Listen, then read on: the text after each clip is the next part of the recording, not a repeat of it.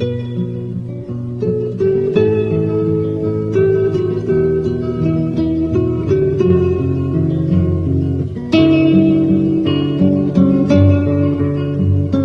قلمرو سیاست و فرهنگ با دکتر مسعود نقرکار.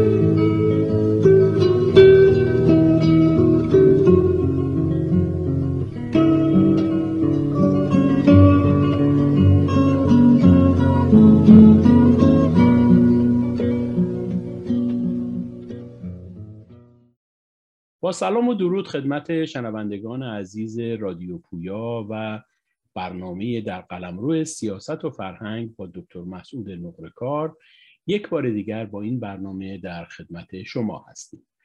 این روزها همگان با خبرند که افریت جنگ در جای جای دنیا در واقع دنیا رو به لرزه در آورده. ولی خب مرکز جنگ در اوکراین هست. حمله روسیه به اوکراین.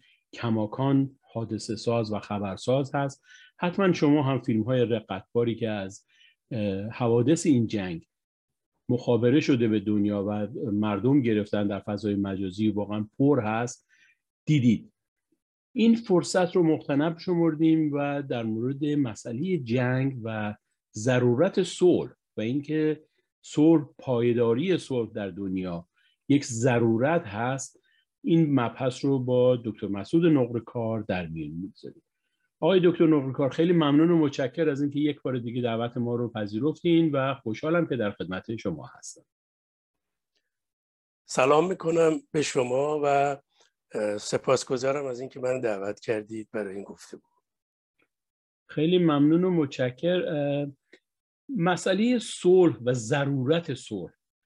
یکی از مسائلی هستش که امروز خب دنیا متفق القول واقعا دارن بهش فکر می‌کنن چون جنگ جز ویرانی و جز خانمان سوزی چیزی نداره. البته صنعت جنگ برای سرمایهداران پول میاره ولی مردم عادی و مردم در واقع ستم کشیده دنیا مسئله جنگ براشون یک افرید هست و به صلح فکر می‌کنن. نظر شما چی هست؟ بله. ببینید الان شاهد جنگ اوکراین هستیم تجاوز روسیه به اوکراین. و می‌بینیم که واقعیتش چه اتفاقایی داره در اون سرزمین میفته و جنگ هم همینه. در واقع تصویر واقعیش همین است که داریم می‌بینیم.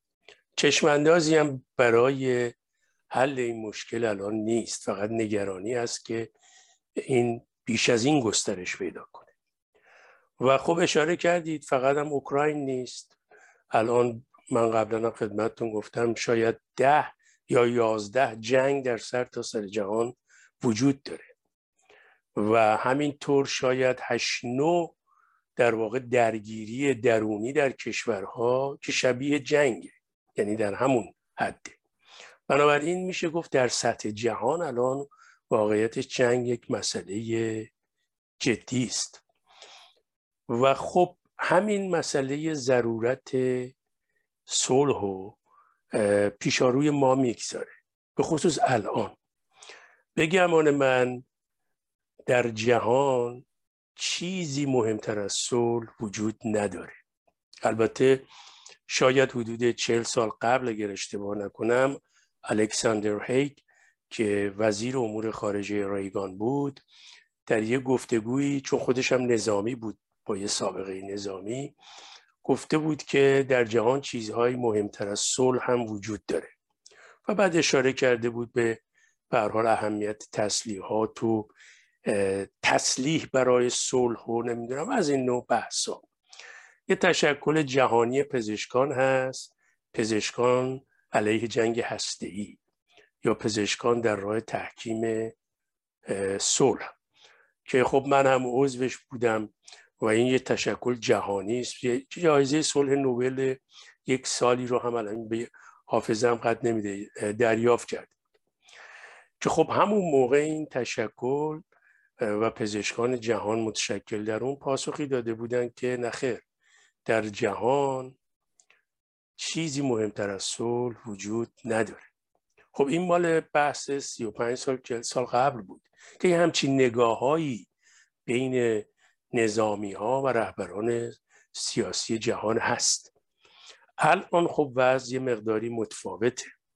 شما ببینید که سلاحهای اتمی یا سلاحهای هسته‌ای انواع و اقسامش الان چگونه در جهان انبار شده و انباشت شده. در خود امریکا بحث هزاران نوع از این سلاح ها هست. شاید هفتش هزار نوع. و در خود روسیه بیش از اینها بعد حالا چین رو نمی‌دونم سایر کشورهای دیگر رو هم در نظر بگیرید. یک همچین انباشت سلاح هسته‌ای رو مشاهدیم و سلاح های دیگه که خطرات اونام کم نیست. سلاح های کشتار جمعی. شما ببینید یک سو ما با انباشت این سلاح ها مواجهیم که می‌گویند در واقع انفجار اینها چند برابر کره زمین رو نابود می‌کنه. ارزیابی این هست. و خب من حالا اشاره می‌کنم که همین انفجارهای اتمی سلاحهای هسته‌ای چه پیامدهایی رو داره. یک بار می‌خوام بگم ما با انباشت یک همچین سلاحهای هولناکی مواجهیم. یک نف... یک طرف دیگه هم با رهبران سیاسی که خب شاهد هستیم. قالبشون دچار بیماری های خودشیفتگی جاه طلبی زیاده خواهی سلطگری هستند و در عین حال این رهبران بویژه در جوامع غیر دموکراتیک حتی تو جوامع دموکراتیک هم ما شاهد هستیم که در چه جوامع اینها حضور دارن. بیعدالتی تبعیض و بسیاری از مشکلاتی که خود اینها می‌تونه زمینه در واقع خشونت و یک نوع جنگ و دامن بزنه. ما در واقع وقتی نگاه می‌کنیم تو دو سویه با یه همچین وضعی مواجهیم. انباشت اون سلاحا و در واقع کسانی دسترسی دارن به اون سلاحا که می‌بینیم چه شخصیت هایی هستن. بنابراین هیچ وقت به این اندازه به نظر من اهمیت صلح خودشو نشون نداده. همیشه صلح اهمیت داشته بود. ولی الان بشر و طبیعت با نابود شدن و نیستی مواجه است. یعنی بحث بر سر اینه که اگر این سلاح های اتمی ازشون استفاده بشه در واقع حیات اون سیر و تسلسل حیات به طور کلی در کره زمین اصلا دچار اختلال خواهد شد. انسان طبیعت و بسیاری از منابع دیگه. بنابراین می‌خوام بگم که این به این اهمیت باید توجه داشت. باید تلاش کرد اهمیت این مسئله رو در یه سطح وسیع اگرچه به حال تشکلهای یا جنبش های ضد جنگ بسیار قدرتمند شدن.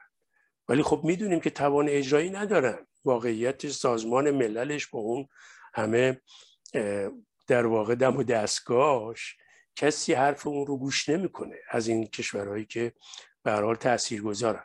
بنابراین خلاصه بکنم این دو طرف رو تصورشو بکنید. یک بر ما با چه وضعیت چه قوای ویرانگر و تخریبی الان در اختیار داره بشر و یک طرف هم کسانی که در واقع می‌خوان رهبری سیاسی و مدیریت اجتماعی این دنیا و کشورها رو داشته باشن. خود همین اتفاقی که در اوکراین افتاد و تهدید آقای پوتین به استفاده از سلاحهای اتمی. خب واقعیتش این بسیار وحشتناک است. و اگر این سو هم یعنی در واقع در مسیری بریم که در تقابلی صورت بگیره بدون شک لاقل پوتین و حالا کشورهای دیگه هم از سلاح هستی استفاده خواهند کرد.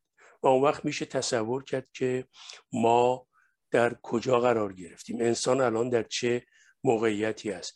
فقط در هیروشیما و ناکازاکی اون چند دو یا سه بمب هستی اتمی شما ببینید اونهایی که شاهد اون صحنه ها بودن. و اتفاقی که اونجا افتاد و بعدش چه فاجعه ای بود و تصاویری که اصلا داده میشه هولناکه. اون کسانی که موندن میگن اصلا کسانی که زنده بودن زنده ها در واقع مردگان وحشتناک بودن. تصویری که میدن. حالا شما با این انباشت سلاحهای هستی نمی‌دونم نوترونی انواع و اقسام و در عین حال سلاحهای دیگه. ببینید جهان الان روی چه در واقع انبار بارود چه نوعی قرار گرفته و اونورم که می‌بینیم رهبران سیاسی و کسانی که در واقع کنترل جهان رو در دست دارن در چه موقعیتی هستن. خیلی متشکرم ممنونم. به سازمان ملل اشاره کردید. من در گفتارهای قبلیمون هم به این اشاره کرده بودم. واقعا سازمان ملل فقط یک اسم هست و بیشتر مثل جوک میمونه. حتما شما هم اطلاع دارین. که شورای امنیت قطنامه رو می‌خواست صادر بکنه برای محکومیت روسیه و چون روسیه حق وتو داره به سادگی مسئله رو وتو کرد. یعنی واقعا هیچ همونطور که شما به درستی فرمودین هیچ قدرت اجرایی و هیچ توانی وجود نداره که بخواد به عنوان یک نیروی مستقل یا یک نیروی سوم جلوی این گونه تشنج ها رو بگیره. آقای دکتر نقرکا شما اشاره کردید به خودشیفتگی و حالات روحی و روانی بعضی از رهبران در واقع سیاسی دنیا. میشه این مسئله رو بیشتر بشکافین و بیشتر در موردش صحبت کنین؟ با کمال می من الان یاد یکی از کارهای کانت افتادم. یه کتابی داره اگر اشتباه نکنم تحت عنوان صلح ماندگار یا صلح جاودان. و تا اونجایی که حافظه من قطع میده من خیلی وقت قبل این کتاب رو نگاه کردم در واقع چه نگاه انسانی اونجا هست در رابطه با اینکه چگونه میشه صلح و در جهان ماندگار کرد و چه اهمیتی داره صلح و چقدر نقش داره تشکلهایی می‌تونه نقش داشته باشه. تشکلهایی و یا به هر حال اون مجموعه هایی مثل سازمان ملل اگر توان داشته باشن برای که مسئله جنگ من قبلا هم خدمت شما گفتم واقعیتش با انسان بوده با بشر بوده جلو آمده به اشکال مختلف. و خب بحثایی هم راجع به سرشت انسان اون سرشت پرخاشگری و تجاوز اینهاش هست و بسیاری از این دو مسائل زیاده خواهیش جاه طلبیش تنها عواملی که می‌تونه اینا رو کنترل کنه یک سری عوامل بیرونی هستن مثل همین سازمان ملل. خب برخی کشورها هم واقعا رهبرانشون یا خود اون کشورها سیستمشون یه جوری است که خیلی صلح دوستانه و خیرخواهانه می‌خوان جلوی جنگ رو بگیرن ولی اونها هم توان لازم رو ندارن. در رابطه با رهبران سیاسی جهان ببینید الان ما پوتین رو شاهدیم و دیگران رو تو خود امریکا شاهد بودیم یا تو خود ایران. ما موجودی مثل احمدی نژاد داشتیم و دیگران. شبیه ایشون که تو دوره انقلاب اسلامی چه بعدش بعد از انقلاب و قبلش. متاسفانه این گونه هست. ببینید کسانی که به سیاست روی میارن چند هستن سیاست می‌دونیم که یه پدیده است که یه مقداری هم اغوا کننده است. یه مقداری هم به حال فریبنده است. شهرتش قدرتی که با آدم میده یه جوری جاه طلبی ها رو در واقع تعمین می‌کنه اون انگاشت های جاه طلبانه رو. و خب کسانی که به سیاست رو میارن چندین دستن. یه دسته کسانی هستن که از همون ابتدا این ویژگی های سیاست جلبشون می‌کنه خب بر یعنی در واقع به نوعی یه به دنبال یک میشه گفت عظمت طلبی همون فاکتورهایی که در رابطه با خودشیفتگی مطرح میشه به, یک ویژگی های اونگونه ای دارن. خب اینها رو البته این دسته به سیاست روی میارن چراییش رو بحث های زیادی است. خب یک دسته روانکاوان میگن اینا در دوران کودکی کسانی بودن که خیلی بهشون توجه می‌شد. یه ده میگن نه اتفاقا کسانی بودن که در دوران کودکی بهشون فشار میومده تحت انواع آزارهای مختلف بودن و یک سری عوامل دیگه بیولوژیک و ژنتیک و این بحثایی که راجع به هر بیماری روانی مطرحه. خودشیفتگی هم یک نوع اختلال شخصیتی است. یعنی یه شخصیتی البته خودشیفتگی نوع بدخیم داره و نوع خوشخیم. خیلی ها این خودشیفتگی رو دارن ولی خب در واقع در حدی نیست که در رابطه خودشون با اطرافیان مشکل ایجاد بشه و در این حال مشکل ایجاد بکنن. من خلاصه بگم یه سری از شخصیت های اینگونه به سیاست رو میارن.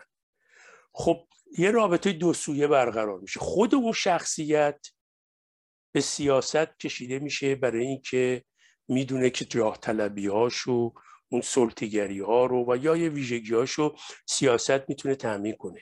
خود سیاست و قدرت هم تقویت می‌کنه این ویژگی ها رو. یعنی یک رابطی که همطور ارز کردم دو سویه اینجا عمل می‌کنه. بنابراین وضعیتی رو پیش میاره که ما در جهان الان شاهدش هستیم. در بسیاری از رهبران سیاسی نظامی اسمای زیادی تو تاریخ هست. البته در میان هنرمندان زیاد هست یا بخشی از شخصیت های هنری. ولی ما می‌بینیم در بسیاری از این رهبران. و خب یک نکاتی هم اینها در این نوع اختلال هست یا در این نوع رفتار هست که خطرناکه در واقع دوچار توهم می‌کنه برخی از اینا رو نسبت به اون عظمت طلبی که دارن. اون بزرگ نمایی که دوست دارن داشته باشن یا اون پر اهمیت پنداشتن خود. و اون رو ما تو رهبران سیاسی جهان بسیار دیدیم. تو رهبران در داخل ایران هم دیدیم. اینجا به یاد داشته باشید در جنگ بین حمله ای که امریکا می‌کنه به عراق. حالا ما قبلش که بسیاری از دروغ پردازی هایی که زمینه حمله رو معیار بکنه رو شاهد بودیم. ولی به یاد داریم و من به درستی به یاد دارم و مدارکش هم هست که چقدر تبلیغ می‌شد که آقای جورج بوش تبلیغ می‌کرد که صلح یعنی جنگ. این جنگی که ما داریم معناش صلحه. برای اینکه صلح به همراه خواهد آورد. و بعدم تبلیغ می‌شد که یک جنگ بین نیکی و بدی است. بین دیو هست و بین فرشته است و دیو و از این نوع بحثا و خب ما اینو در واقع وقتی دقت بکنیم می‌بینیم این نگاه های نگاه طبیعی نیست. و بعدم دست خدا پشت منه یا مثل آقای احمدی نژاد حاله نور رو از این بساطا که باهاش آشنا هستیم. بنابراین می‌خوام بگم این ویژگی که در سیاست هست و رهبرانی که متاسفانه تونستن از احرام های موجود استفاده کنن به این حد از قدرت برسن. و اون بخشی هم که من اشاره کردم راجع به وضعیت انباشت سلاح و سلاح به ویژه سلاح های اتمی خب این در واقع نگرانی ها رو چند برابر می‌کنه. و در واقع ما الان می‌بینیم اون سلطه طلبی و اون بحثی رو که پوتین داره به روشنی میشه دید درش که این به نوعی به گمان من اون مشکل رو داره و اکثر رهبران جهان دارن. تو همین امریکا خود آقای ترامپ یکی از در واقع نمونه هاش بود. یا خود نیکسون می‌گویند که اصلا این ویژگیش از هر من شمس بود. به حال می‌خوام بگم که این مشکل هست این ویژگی هست و همین ویژگی جای نگرانی بسیار هست و در واقع هشدار میده که صلح چقدر اهمیت پیدا می‌کنه. اگر جنگی اتفاق بیفته یعنی یک جنگ همین جنگی که الان هست گسترش پیدا بکنه با این دو ویژگی که عرض کردم در واقع حیات اجتماعی ماها کاملا یعنی بشر به خطر میفته و حتی همونطوری که عرض کردم بحث بر سر اینه که قدرت تخریب این سلاح اتمی می‌تونه یک مجموعه مثل کره زمین و حتی برخی که ادعا می‌کنن. چند برابر این مجموعه رو نابود کن. ممنون و متشکرم. همونطور که شما به درستی اشاره کردیم به مسئله ضرورت صلح و اینکه در واقع نجات بشر به این بستگی داره که صلح در دنیا پهنش گسترده بشه چنین افقی رو چطور می‌بینید اصلا فکر می‌کنین چنین چیزی میسر هست که ما حداقل به عمر ما قد بده که بتونیم دنیای بدون جنگ داشته باشیم؟ حداقل سلاحهای هسته‌ای رو همه دنیا تصمیم بگیرن که بدون سلاح هسته‌ای هم میشه زندگی کرد و هیچ نیازی نیست که این همه سلاح هسته‌ای وجود داشته باشه. چون نگرانی من آیا نقرکار از این هستش که خب به همون شکلی که علم داره پیشرفت می‌کنه بمب هایی که امروز درست میشه قدرت تخریب و قدرت به صلاح ویرانگریشون شاید صدها برابر بمب های هیروشیما باشه. و از طرف دیگه شما می‌بینید وقتی که جاهایی مثل هند و پاکستان و اسرائیل و کشورهایی که بیشتر به صلاح آسیب پذیر هستن و شاید این امکان وجود داشته باشه که این سلاح ها به دست آدم های به صلاح تخریبگر بیفته. من در یک جایی میخوندم که به زودی این امکان وجود خواهد داشت که سلاح های هسته‌ای کوچک که در حد در واقع برای, برای کارهای خرابکاری که احتیاج به هواپیما و احتیاج به اون به صلاح شرایط چیزی رو نداشته باشه به وجود خواهد آمد. شما چطور می‌بینید؟ چه, چه امیدی هست که این در واقع اتفاق نیفته و دنیا به این نتیجه برسه که برای پایداری صلح باید دنیا بدون سلاح هسته ای باشه؟ ببینید خب من نمی‌خوام نومیدانه صحبت بکنم ولی واقعیتش چشمانداز خوبی رو نمیشه دید. من عرض کردم مثلا حدود شاید چل سال قبل و همون حدودا. چقدر راجع به این سلاحهای هسته‌ای هشدار داده شد و چقدر راجع به اینکه یه روزی اینها به حال نابود خواهد کرد این حیات این انسان متمدن رو با این همه دبدب و کبکبه و باید دقت کرد. و چقدر بزرگانی در واقع تو این راه تلاش کردن. یه جنبشی خود انشتن را انداخت به نام جنبش الان از ذهنم برید یادم میفته با برتران راسل و اینا که خب اون یه جنبش بسیار بزرگی بود و در واقع در کشورهای مختلف تلاش شد که خب یه جوری بیان کنترل بکنن این سلاحهای هسته ای رو اتمی رو. ولی نه تنها توجه نشد بلکه ما داریم می‌بینیم که اصلا در یه مسیر دیگه ای پیش رفت. بیشتر شد پیچیده تر شد خطرناکتر شد. حتی صحبت شد که یه ساموئل کوه بود کوهن اگر درست بگم که در واقع بمب نوترونی رو در امریکا برنامه ریزی کرد و ساختن. و تمام افتخار این بود که فکر کنم دوره ریگان بود. تمام افتخار این بود که این بمب فقط آدما رو می‌کشه ولی ساختمونا رو آسیب نمی‌زنه. این دیگه خیلی مثلا بحث چیزی بود که در واقع زخمی هم به جا نمی‌ذاره. خوبی این بمب اینه. در واقع کار تبوب می‌کنه. شما نگاه رو ببینید. خب ما تو این مسیر اومدیم جلو. الان هم که می‌بینید اصلا سلاح ها چقدر در واقع مخربتر و پیچیده تر شدن. یه بحث این هست پیشرفت علم و اینا. یه بحث که شما هم اشاره کردید ابتدا اقتصاد نظامی است. پول توشه. در واقع تا موقعی که در واقع اقتصادی اساسش و یا یه رکن مهمش مسئله سلاح باشه و این پول بسازه مگه شما می‌تونید جلوی هرس و آز این میلیونرها و بیلیونرها و این انحصارهای مهم اسلحه رو یا در واقع این کارتل ها و تراست های این گونه ای رو کنترل بکنید؟ این الان بخشی از اقتصاد همین مملکت و بخش بزرگی شو و خیلی از کشورهای دیگر رو همین اصل سازی و این مسائل در واقع تعمین می‌کنه. طبیعی است موقعی هم که می‌سازن باید یه کاری کنن مصرف شه. خب این نظامیگری و این میلیتاریزم برای اینکه جواب بده باید دشمن تراشی بشه باید حراس ایجاد بشه باید جنگ شکل بگیره با... تا بشه اینا رو فروخت. شما این سلسل یعنی همین سیر تسلسل این مسئله رو نگاه کنید. و خوب این ناامید کننده است. و تازه بودجه هایی که خود کشورها بودجه نظامی امریکا رو ببینید یا بودجه نظامی حالا بسیاری از کشورهای دیگر. ببینید چه پولی گذاشته میشه و تو این چرخه اقتصاد نظامی و نظامیگری و میلیتاریزم.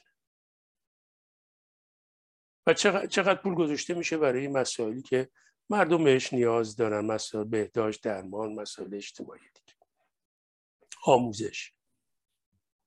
بنابراین می‌خوام بگم یک نگاهی که آدم به این وضعیت می‌کنه خب نومید کننده است. تو خود امریکا شما نگاه کنید که می‌گوین هزاران کمپانی اصل سازی است.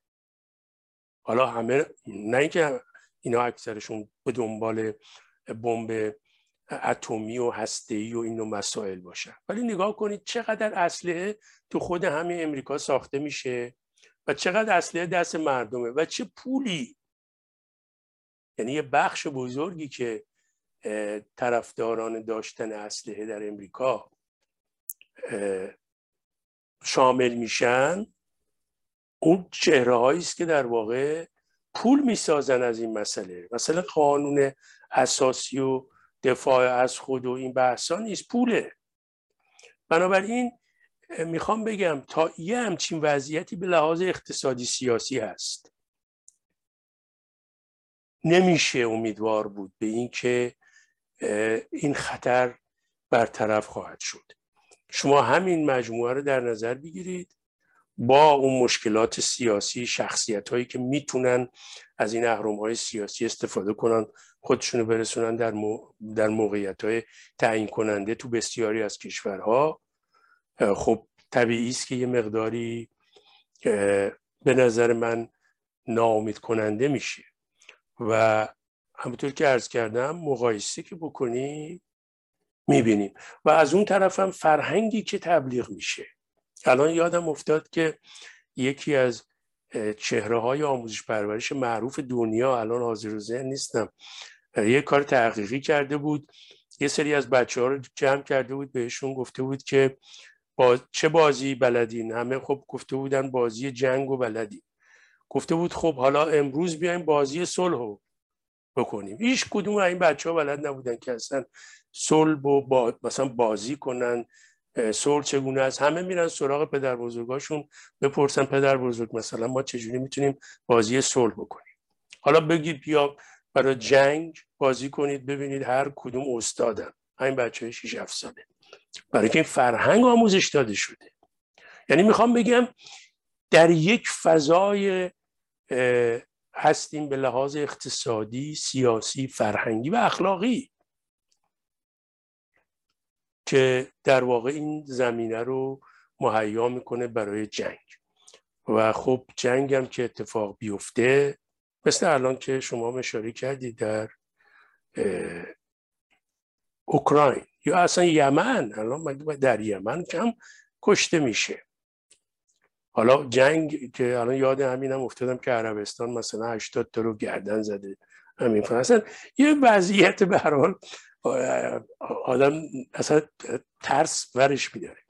می‌خوام بگم که در واقع چه اهمیتی پیدا می‌کنه و ما الان در همین اوکراین که اروپا هم هست کشور اروپاییه شاهد هستیم.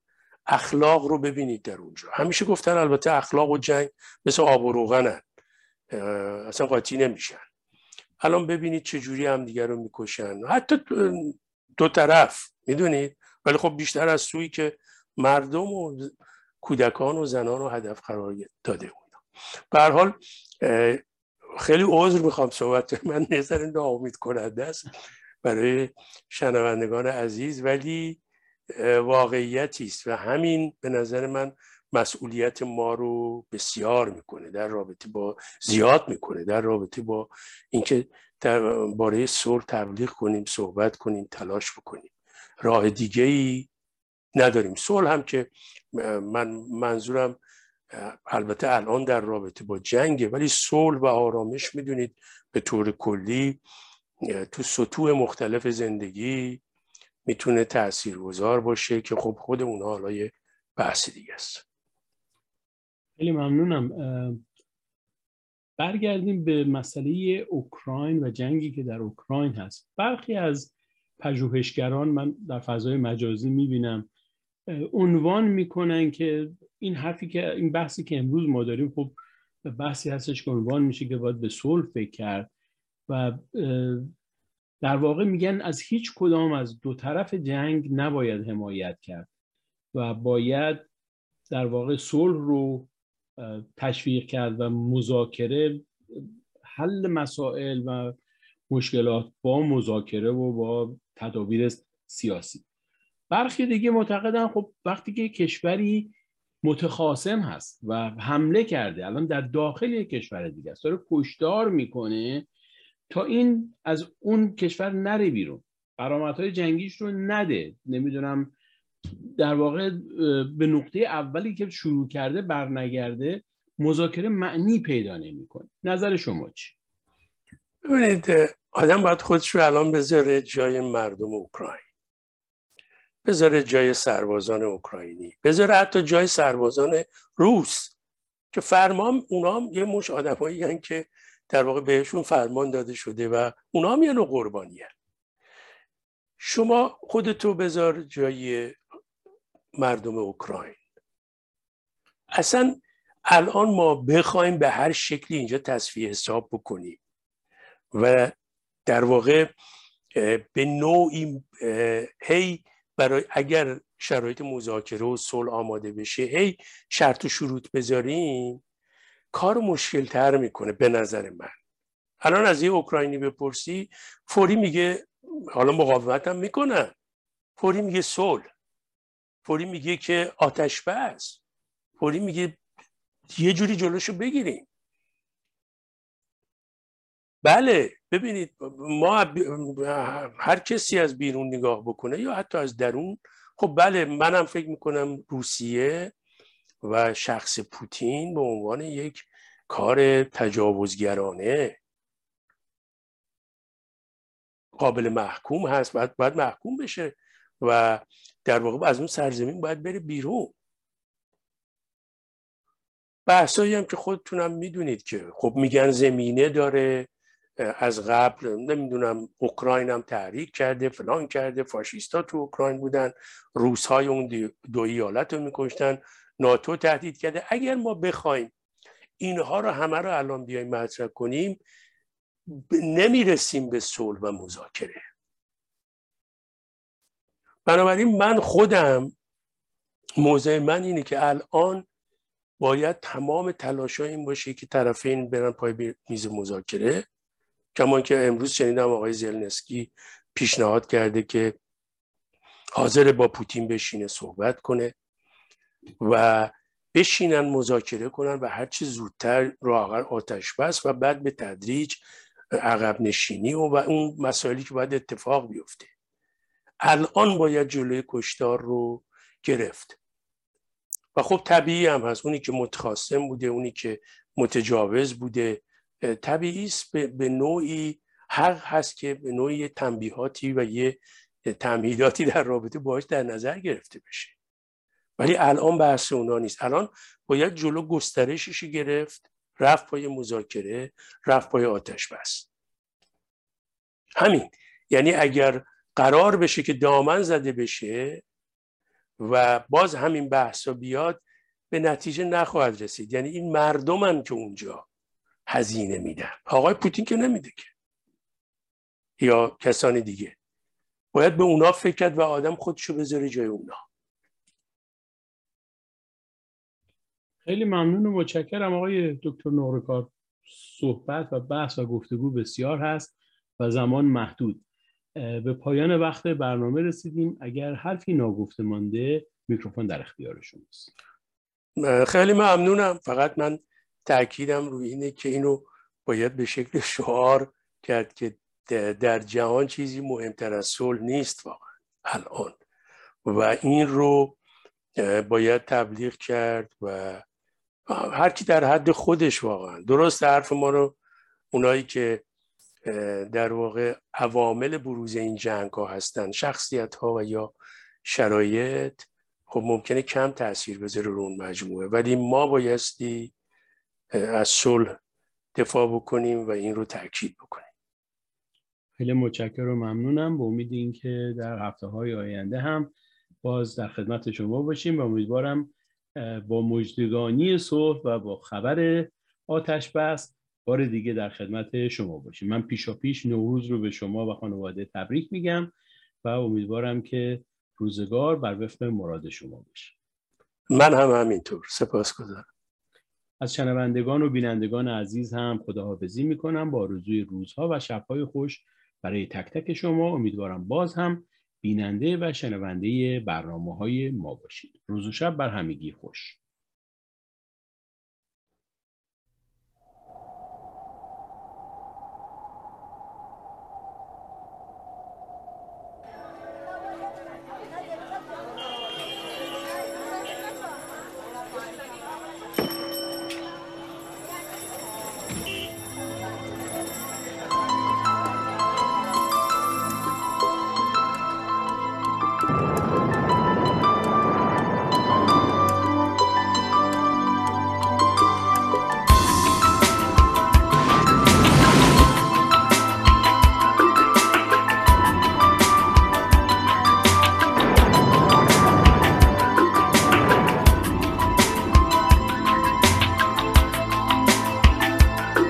تصور کن اگه حتی تصور کردنش سخته.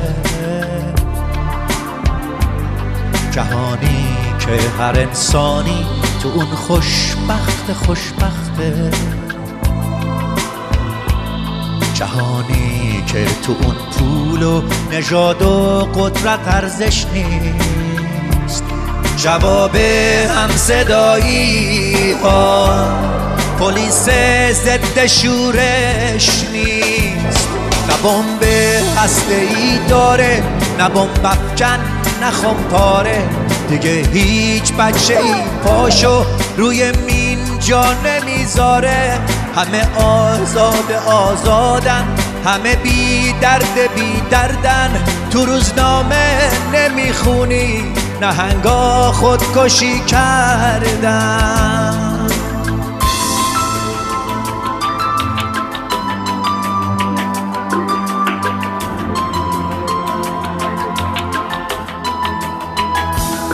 جهانی رو تصور کن بدون نفرت و بارود. بدون ظلم خود کامه بدون وحشت و تابود جهانی رو تصور کن پر از لبخند و آزادی. لبا لب از گل و بوسه پر از تکرار آبادی.